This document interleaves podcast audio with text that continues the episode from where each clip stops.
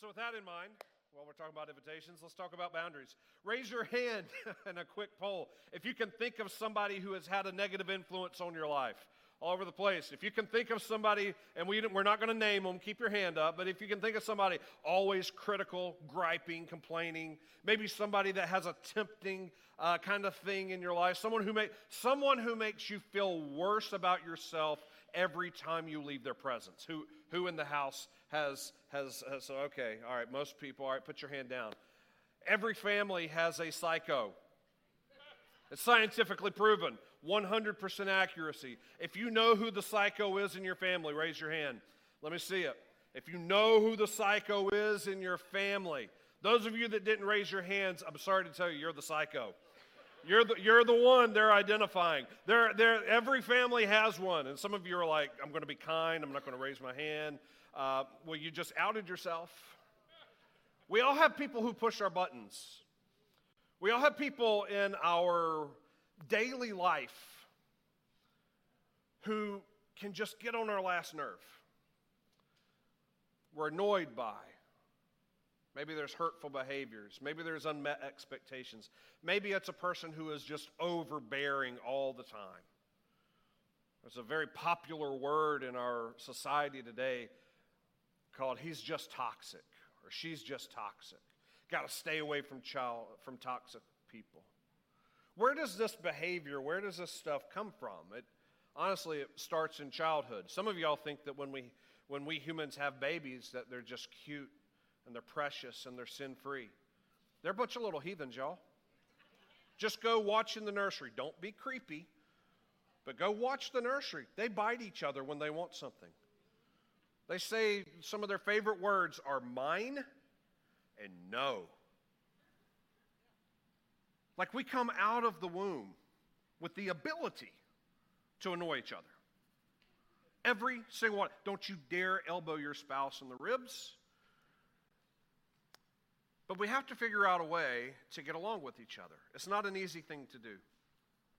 I have pictures of this, and I purposefully didn't show them because I don't want to embarrass my children too much in front of you guys. But in our house, we have a thing we call the get along shirt. Raise your hand if you know what the get along shirt's all about. It's usually a triple XL white t shirt that a parent took a sharpie and wrote get along shirt on the front of it. And when the kids in the house are fighting so much and they just keep fighting and fighting and fighting, we pull out the get along shirt and we put it over both of the kids. And they have to wear the shirt and do everything for the rest of the afternoon, an undisclosed amount of time. They have to wear the get along shirt. And the get along shirt, when you put it on initially, there's a lot more fighting. It's like, don't touch me. I'm not touching you. I'm not touching you. I'm not touching you. Like it just kind of devolves. But after a while, they start getting the point. The get along shirt means we can't leave each other's presence. Sometimes, when one arm is out of the shirt, just because it's more comfortable, they'll put their other arm around the other one. And they'll walk around like this. And they'll start doing things together. And it doesn't always end with like this full house 90s sitcom aha kind of moment where everything is perfect. But there are lessons learned with the get along shirt. So much so that just the other night, over dinner, I was hearing the ning, ning, ning. And I said, I'm about to get the get along shirt. Things just started. Some of y'all, it was worth the price of admission just to hear about the get along shirt this morning. You know what the get along shirt does? It, it, it restricts the movement and it creates boundaries. It's complicated, it's kind of funny and lighthearted, the whole I'm not touching you thing. But life without boundaries is very, very, very, very hard. A life without boundaries is very detrimental. We can have fun with the get along shirt and raising our hands with funny little, true but funny things about our families. But for some of us, the idea of boundaries is kind of feels like a dark thing because every every one of us has a weakness. If you've ever sat through a, uh, an NA meeting or an AA meeting or one of those addiction groups, one of the things that you learn is how powerful things are, like addiction, and how weak we human beings can be. Our text for today comes from Matthew chapter 7. And Jesus is sharing, um, he's coming out of his sermon, he's finishing up this Sermon on the Mount. And in verse 13, he shares these words in verse 13 and verse 14. I want you to read this with me. It's up here on the screen. You ready? Loud and proud, okay? Don't you dare half measure the Word of God. All right, don't do it. This is God's words, not our words, are the most important ones that we have today. So full throated, okay? Thanks. All right, you ready? Enter through the narrow gate, for wide is the gate, and broad is the road that leads to, and many enter through it. But is the gate.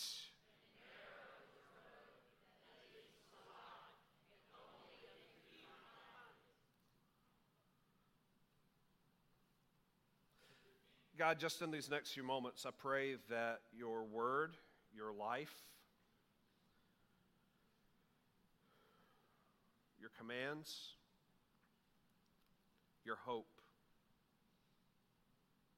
your voice would be louder than mine, would be brighter than any light that we shine.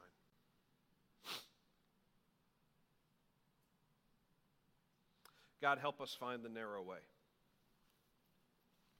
Jesus said only few find it. That doesn't sound very hopeful. But it is hopeful because there's a way, and it can be found. And your Holy Spirit helps us. So we humble ourselves before you and ask for your help. We humble ourselves, we bring our vulnerable selves to you. You see everything that we struggle with. You see the relationships and the drama and the tears and the angst and the conversations that we have over and over and over and over and over again every day about the things that bug us or we can't get over. You see it, you hear it, you know us. And God, we pray for your help. We need your help. In Jesus' name we pray. Amen. If we're going to stay on the narrow road, we need help. Enter this concept called boundaries. Now, a boundary, very simply defined, is a line with a consequence. A line with a consequence. Okay, say that with me. A boundary is a line with a consequence. If you touch a burning hot stove, what's the consequence? You get burned. If you step onto the train track as the train is coming, what will happen? You're going to die. It's not going to be pretty. There, there, a boundary is a consequence. Now, those are extreme boundaries, being burned and being killed. But what Jesus said here about the narrow road and the wide gate is very indicative of a way with boundaries. I want to give a shout out to some people who have done a lot of work on this, and I've gotten a lot from. Uh, first of all, Henry Cloud and John Townsend wrote this book called Boundaries several several years ago, and if you've never read it, if you've never taken a class or been in a group around this concept content right here, fantastic. Um, get take a snapshot of that, pull out your phone, take a picture, whatever. Get on Amazon. Totally, totally worth going through. Uh, some, some, some of you are like, uh, man, boundaries are just difficult and they're hard. This is the book for you. Uh, a couple other people who have had a big impact on me is uh, a, a, Methodist pastor out of South Bend, uh, South Bend Indiana, named uh, Mark Beeson. He's no longer with us, but he's had a huge impact on how I've understood boundaries. And then the author Greg McKeown wrote a book called Essentialism. And for those of you that, that like the idea of being minimalistic and like really focusing on what you consider to be the big rocks or the important things in your life, Greg McKeown's book, Essentialism, is fantastic. There's a picture that's going to help kind of guide our way this morning, and it's, it's the picture of a road, the picture of a path. I mean, it's kind of like what Jesus was saying here in Scripture about wide is the gate, narrow is the road, right? So I want to I want to draw this picture of a road, and we're just going to draw it very simply, bird's eye view, a two lane road and all the traffic like this is this is actually it's a four lane road because over here's the other lane but all the traffic is moving in that direction. So if you're looking down in bird's eye view now I, my family we lived in the baltimore dc area for about 13 years. And in the baltimore dc area when you when you are on the highways especially around baltimore there's a lot of bridges like a lot of bridges. And the roads have this very familiar thing there's these things that are called white lines on the sides of the roads. Now, some of y'all didn't realize it, but around here we have white lines on our road too. We do. And there's like lane, like, like paint marks in the road for lanes. And we're supposed to actually stay in our lane. If you didn't understand that, we've got a class for you at the DMV. Talk to me later when we change lanes, we're supposed to turn on a signal. We're supposed to look to see if anybody's there. It's a crazy concept. But this is a bird's eye view of the road. And the white lines are to help us do what? This is not a trick question. Stay in our lane. That's what the white lines are for. And when you get into the Baltimore area, those lines are really faded a lot. They're, they're like if you drive in Baltimore, um, they sometimes this is followed. but it's the rumble strips. Anybody know about the rumble strips? It's the somebody like. It's the rumble strips that are really, really a concern because if the rumble strips, if you get on the rumble strips, what's going to happen inside your car? You're going to vibrate. You're going to you're going to feel the tension.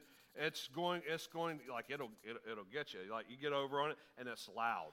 On road trips, one of my favorite things to do because I'm sick and weird is to have some nice music on and to look around and see people sleeping.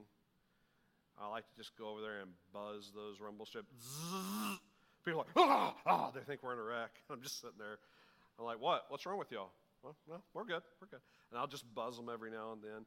Here in town on 49 coming out of Richfield, they have rumble strips not just on the side of the road, but in the middle of the road too. It annoys the heck out of me because I think I'm a good driver until I get in that kind of a narrow lane thing with the buzzing things.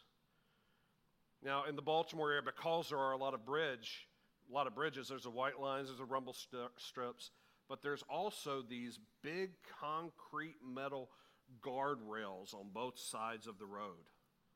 On both sides of the lane, there's these guardrails. And there's a reason because on this side over here, it's just a bunch of water. And what's going to happen if you cross the white line, you cross the rumble strip, and you go through the barricade? You're going in the water, and you probably ain't going to be swimming because these bridges are pretty high, and the water is always cold and dirty. And if you go through the guardrail on this side into oncoming traffic, what's going to happen? You, you're going to get hit. So these white lines, rumble strips, and guardrails are here to help us because we need to know when we've crossed over. Now, the point of driving and the point of life, and those of you that have parents that have, have imposed restrictions and boundaries on you, the point of life is not to find out where the line is. Where's the line so I can cross it? Anybody out there when you were uh, uh, like me when you were a teenager, your goal was to find where the line was and come right up close to it. You know, I didn't cross the line. We're good. I'm right here. It's like it's like you know, Harbor Freight closes at 10 o'clock or 9 o'clock, and I show up at 8:59. You know, there's the line. Technically, no, you didn't cross the line. You're still good.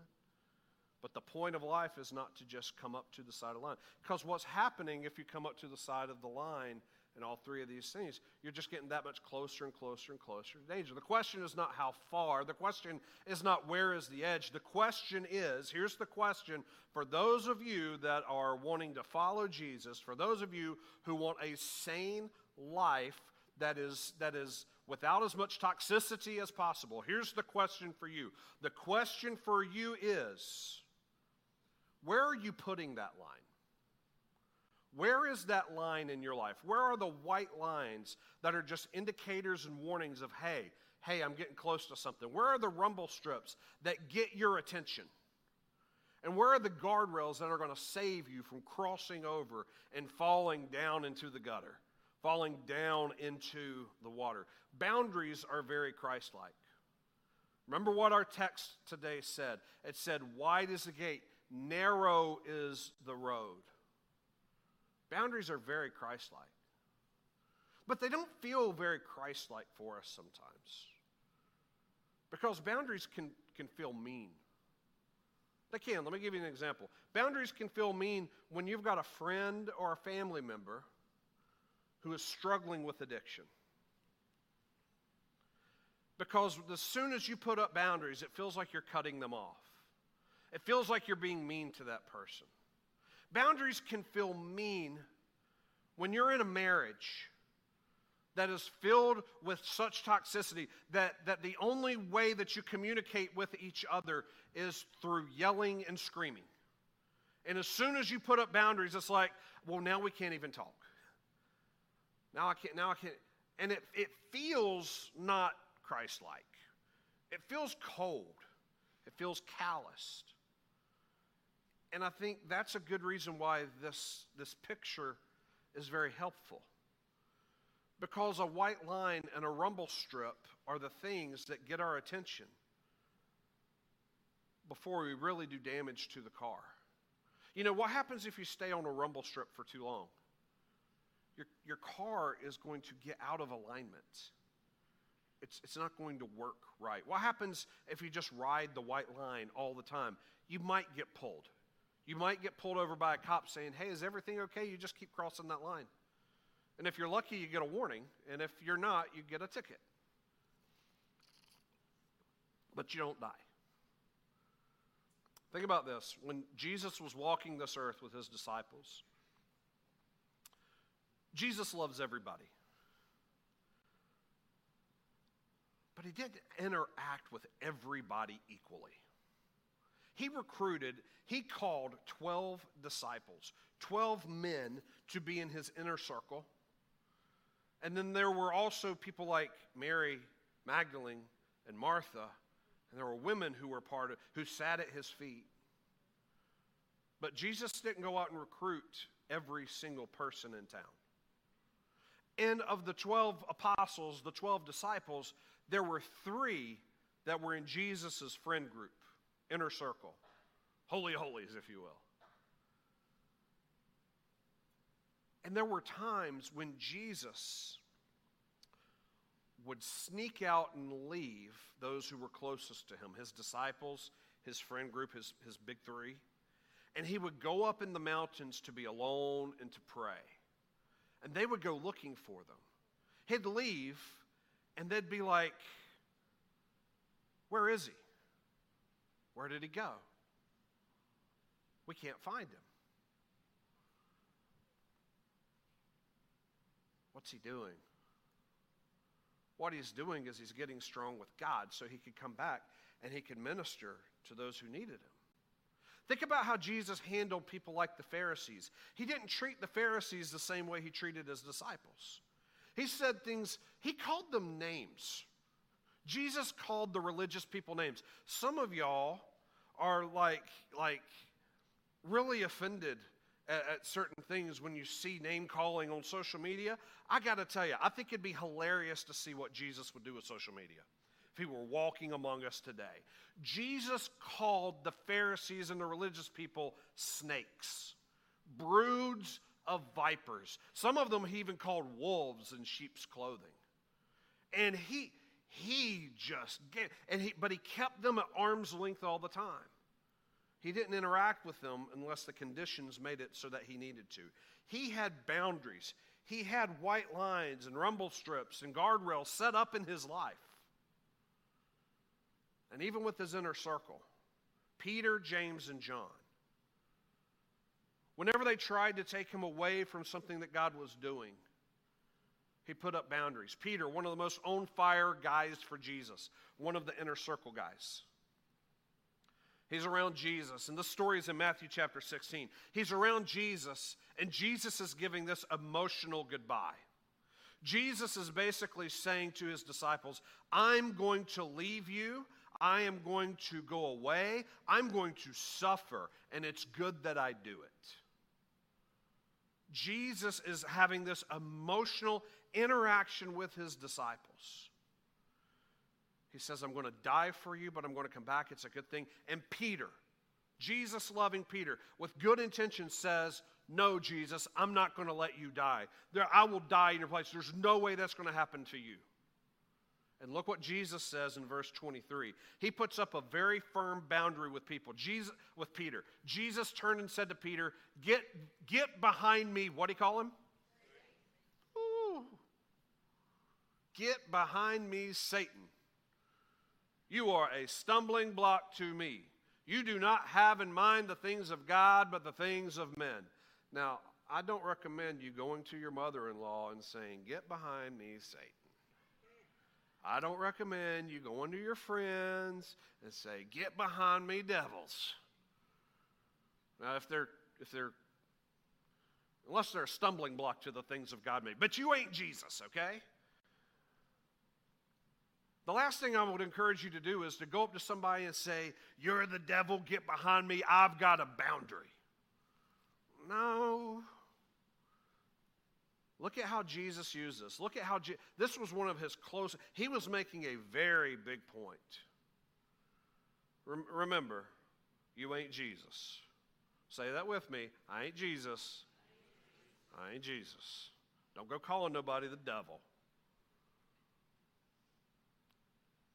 Made this point. And, and when it comes to boundary setting, there's some simple boundaries. If you're taking notes, there are some very simple, practical boundaries.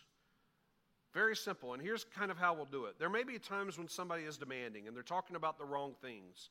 They're tempting you and what you're going to do and what you're going to say. And, and remember, the whole name of this series is it's complicated. Relationships are complicated. There is no one size fits all template for all the relationships in the room. But boundaries, the narrow way, the way to life, is something that we all have access to. And the Holy Spirit guides us in putting up the right boundaries in our life. So, as we consider this, as you consider the people in your life or the relationships in your life, consider who is on the same path, who is keeping you right, like going after God. Who, like, like these are the things you have to consider. But there's some very simple, practical things that I want to give you. What are you going to do? What are you going to say? Um, there, there's a couple. The first one is this it's a statement that I, I did not, is not original with me, but it's a good statement. And it's this I won't let you talk to me that way. Instantly, that kind of feels pushy, a little bit rude. Some of you are like, that's just not the way I would say, I won't let you talk to me that way. Some of you are like, I, I, I, just feel like that's mean. Another way to say it is, I won't let you treat me that way. These are some very simple, simple things of, of, of really setting a clear boundary. And you're not coming out swinging, you're not yelling, you're not calling anybody the devil. You're just very calmly putting up a healthy boundary. This is what, what I would call a white line kind of boundary. Because there are people in our lives who demand things, expect things, criticize things. They're just, they're just always like like they're not helping us. They're not they're not really aiding. They're not really like on the same path. And they they're not evil people. But saying i'm not going to let you talk to me like that or you can't treat me that way it's actually the right thing to do. For example if you've got a friend who is always gossiping have you ever noticed that with a lot of church people? Of course not this church but in other churches gossip is a big thing like I said, not in this church. We don't talk about other people at all in this church. And crickets. But have you ever have you noticed that gossip is kind of like a thing? Gossip is found in prayer meetings, you know. Well, you need to pray for him because you're not going to believe what he did. You've got to pray for her because can you believe she walked out and did that to her family? You got to keep them in prayer. Let's just pray for them right now. And then prayer is turned like into kind of this passive aggressive, weird, kind of icky thing, you know? Like, like so many people, this is not in my notes and this might get me in trouble, but hey, I don't, you know, whatever. Uh, so many people have been complaining about the performances of the Grammys, uh, like the devil worshiping and all this stuff. I, I, honestly, quite honestly, I, I think the devil looks a lot less like somebody in horns and without clothes. I think the devil looks a lot more like these slimy conversations. It sneaks in, it causes division. It's not good the devil coming in looks a lot more like these passive aggressive, gossipy little things where it just divides people and it creates this weird feeling when you see them in public again of, oh, yeah, you feel that way, but we never talked about that, so we're just going to smile and pretend everything's okay. Does that make any sense to anybody, or is that just me? And if you get sucked into that kind of hell, look out that is a wide road way of living, not a narrow road way. It's very simple, practical boundary. You state, you know what, I'm not going to let you talk to me that way. You don't just you don't just hope that people are going to understand by you being quiet or you being passive. As soon as that kind of talk starts, you stop it and you become known as the person who doesn't put up with that kind of talking. You become known as the person who is probably going to be considered rude because you're not going on the wide way. Because what happens with the wide way? It leads to destruction, it leads to death, it leads to division. What happens on the narrow way? It leads to life. You can't, you can't expect people to magically assume that just because you're not talking, that you have a boundary. You literally have to draw a line and say, I'm, You're not talking with me that way. But what if they persist? What if they keep doing it? What if I say that and they just keep going? Well, another thing you might say is, You know what? I'm not going there with you. I'm wherever there is. I'm not going there with you. And, and at this point, consequences start taking effect. I'm not going there with you, and if that's where you're going, we probably shouldn't be talking very much. Man, that, that feels icky right there to say. And it's like, that doesn't feel like something Jesus would say. That doesn't feel like rosy, bubbly, praise and worship song kind of material that way. But you know what?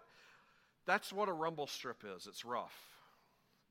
That's why we have to have things in our life. We have to have these things that says whatever you're doing is just not helpful. I'm not going to be judgy and all preacher man at you for having this conversation. I will tell you if I disagree. I will tell you if I think it's wrong, and I will tell you that I'm just not going there.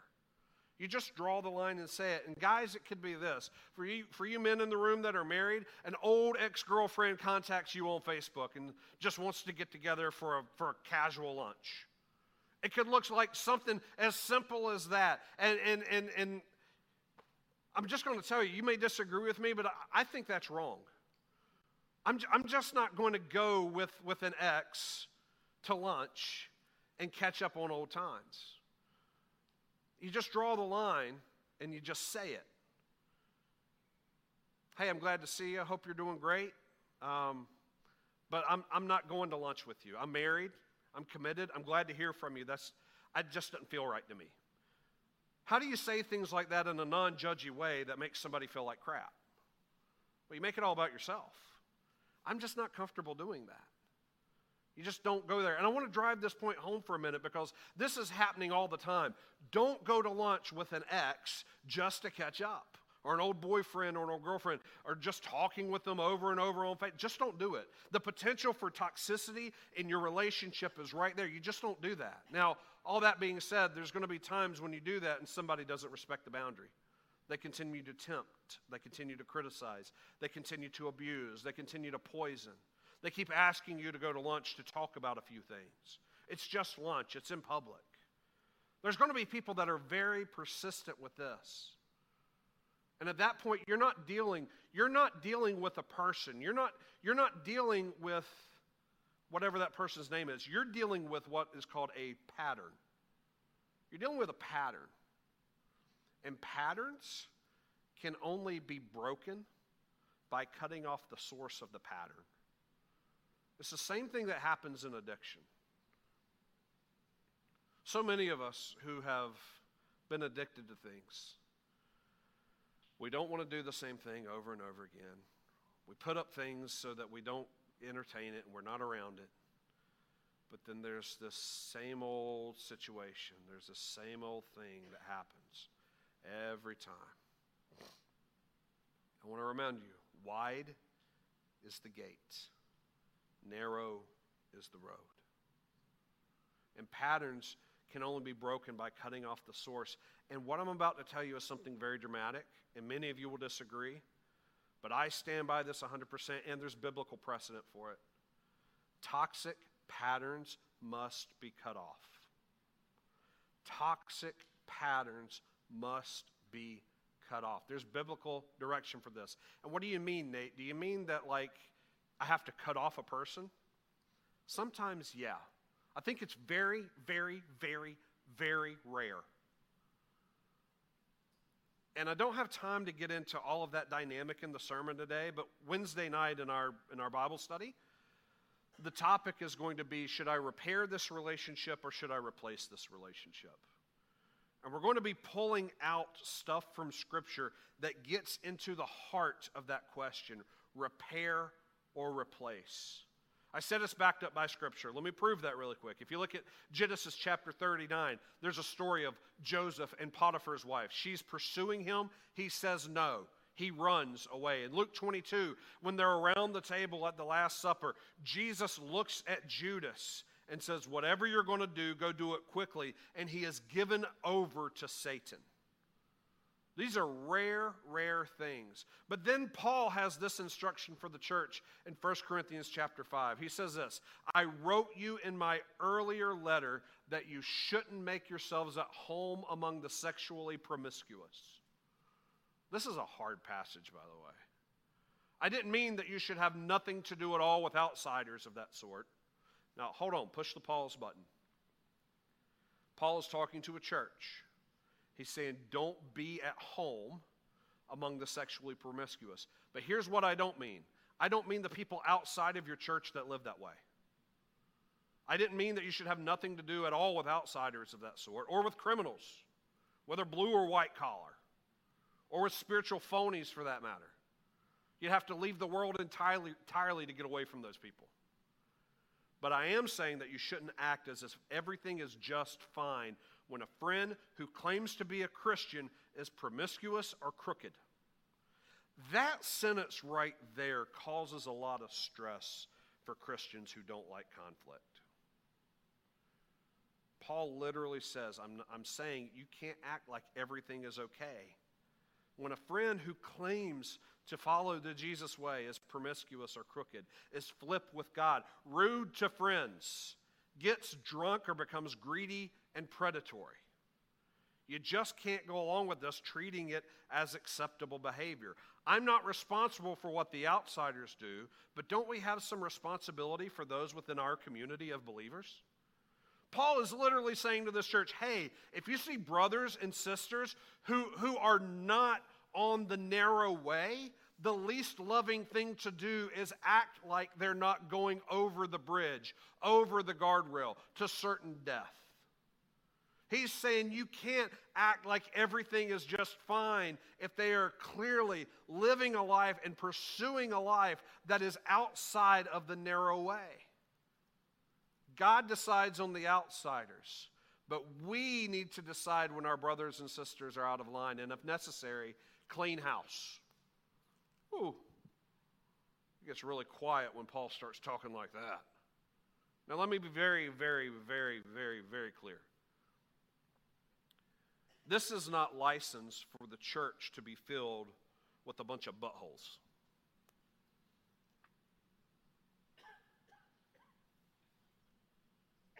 and I censored that statement. The church is not given license by the Apostle Paul to go around and point out sin and become the sin patrol or the sin police. That is not his point. And I want to be very, very, very clear that when Paul has these words and he says these words, that if the church, if a church is, is cutting off a member, is cutting off someone from the church, this is an extremely rare thing for the church or a Christian to do. Extremely rare. Or it should be very, very rare. If you are in a habit of just cutting people out of your life all the time, if you can go back and you've lost count of how many people you've cut out of your life, I would, I would submit to you, you might be doing it wrong because there is so much grace, there is so much process, there is so much growth and discipleship in the narrow road. What I want you to hear today, right now, as we talk about the narrow way, as we talk about boundary setting, is that you have to do the hard work, not to find out where's the death line, where's the toxic line. You have to do the hard work in your life to set boundaries so that you don't drift anywhere close to it. Because narrow is the way. You have to do the hard work. And, and, and I do want to give you this. There's some of you that can't be here Wednesday night. So I want to give you, I, I do want to give you this and pull out your phone and take a picture of this if you need to.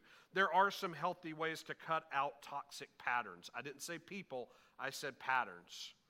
Here's some healthy ways to cut out some toxic patterns. One is to receive help of, from others. We have a group that meets on Tuesday night called Living Free. That is a great group to get around to receive help from other people when it comes to toxic patterns. Because sometimes the toxic patterns might be mine and not another person's. Pray for God's Holy Spirit to reveal to you any way you contribute to the toxic pattern. Develop and learn new skills and responses for difficult relationships responding righteously no matter what is done. Give yourself time. This is one that a lot of people skip. You got to give yourself time to see what happens with new behaviors. Prayer and help, redemption. Those, these things are processes. If we're in habits of just cutting people off and being all machismo about my boundary setting, you're doing it wrong. This is actually something that's filled with humility, and it's more about you than it is about them. So when we say it's complicated, yeah, it's complicated. Because this just keeps coming back to me. It just keeps coming back here. Over the next couple weeks in this series, we're going to talk about a couple things. Next week, we're going to talk about parenting. And everybody here may not be parents, but everybody here had a parent figure. Everybody here has been a kid at least. We're going to talk about the heart of the father, the heart of parents. Last week, we're going to talk about human sexuality and what God has to say about it. We started off with this whole concept of adulting around the love of Jesus. We're getting into this boundary stuff, and we're getting into like the really practical relationship dynamics over the next couple of weeks.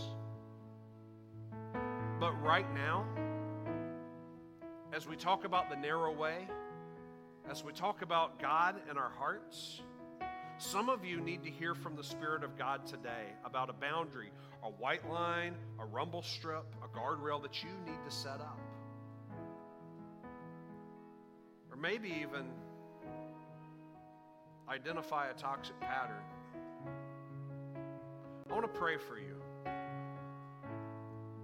Because many of you are going to say, you know what? I can see it. I can see there's a person that I'm around and the negativity that I that I that I get, it's always dragging me down. There's somebody who's, who's controlling, somebody is tempting me.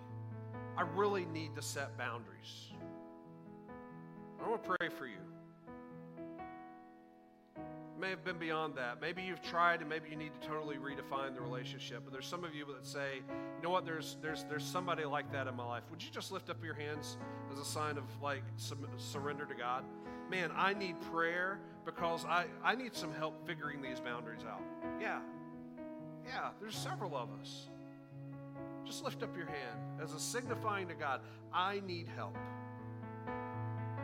Hey, would you bow your heads with me? God, I pray that you would give your people wisdom not to be mean spirited, not to abandon or abort your call to forgive, not to forget or, and not to lay aside this idea to love our enemies or to bless those who curse us. But give your people wisdom to set up appropriate boundaries. We, we want the narrow way, the way to life. God, I pray that you would give us the courage even to have the difficult conversations.